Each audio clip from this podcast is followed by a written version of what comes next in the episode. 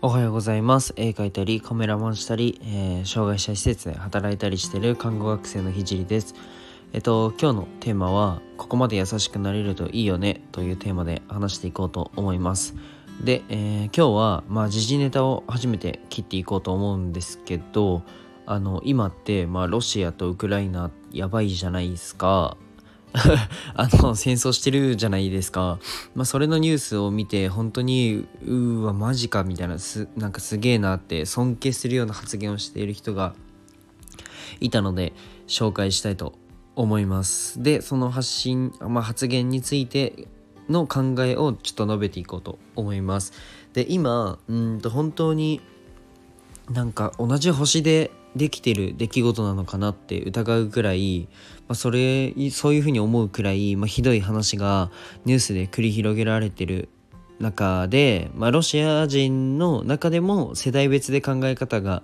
違ったりうんということが、まあ、ロシア国内で情報が制限国内での情報が制限されてたりするので今 SNS から情報取っちゃダメだよみたいなフェイクニュースが流れてるからねみたいなのが言われてて自分のまあロシアをよく言うように、えー、その言うようなメディアしか今見せてない状況でまあそれを信じるのは割と年配の方でそこで世代で、えっと、情報の分断ができちゃってるよねみたいな、えー、話があったりします。まあここまでは多分もう皆さん知ってると思うしまあもうみんな知ってて、えっと、そうなると、まあ、ロシアの外にいる人そのロシア外にいる人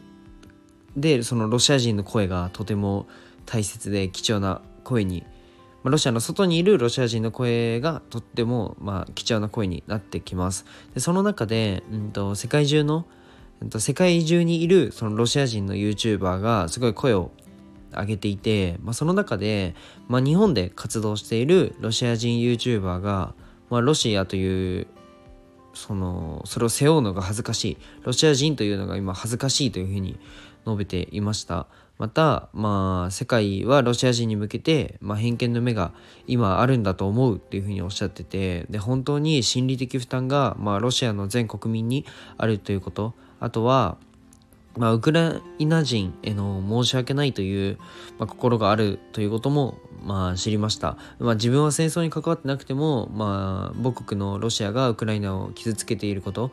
に対してすごい、まあ、なんだろうな。うんそこに不快を抱いている人、まあ、ロシア人が多くいることも、まあ、分かってロシア人のある方が、まあ、ウクライナ人にも友達が多くいてその友人に泣きながらその謝ってそのまあ抱きついている様子を、まあ、テレビで流しててでウクライナ人の方は、まあ、ロシア国民には何も思ってないよってプーチンが起こした戦争だからっていうふうにみんな理解してるよっていうふうに発言していました。でこれを見て本当に胸が苦しくて、まあ、平和ボケするようなこの時代のこの国に生まれたことがとても僕は幸福だと思ってるんですけどまあそんな中、まあ、ある男性であるロシア人が、まあ、プーチンが引き起こした戦争であり、まあ、世界で恥ずかしい思いをしていてウクラウクライナ人にも顔向けできないというふうにおっしゃっていて今すぐやめてほしい。で戦争は行うべきではないし僕はこの発言をすることで母国に帰った時にきっと捕まるでしょうというふうにおっしゃっていて、えっと、自分のその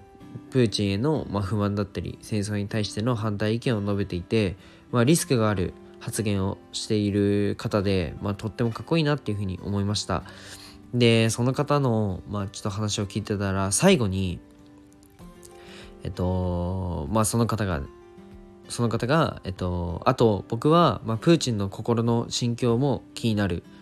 えっと彼のえー、はけ口はちゃんと確保できているのだろうかというふうに発言していました。でこれを聞いた時にも鳥肌が正直止まりませんでした。でこれはなんかもちろんプーチンばかりにストレスをかけすぎたら、まあ、核兵器を使ってしまうかもしれないという背景があることも、まあ、一つだと思います。でも、まあ、こんな優しいことを言えますかね。うん僕は無理だなっていうふうに思ってで戦争に対して、まあ、すごいいろんな感情がある中で間違ってますよプーチンさんっていうふうに言った後にもう戦争は絶対やめろっていうふうに言った後にその言葉が出ますかね。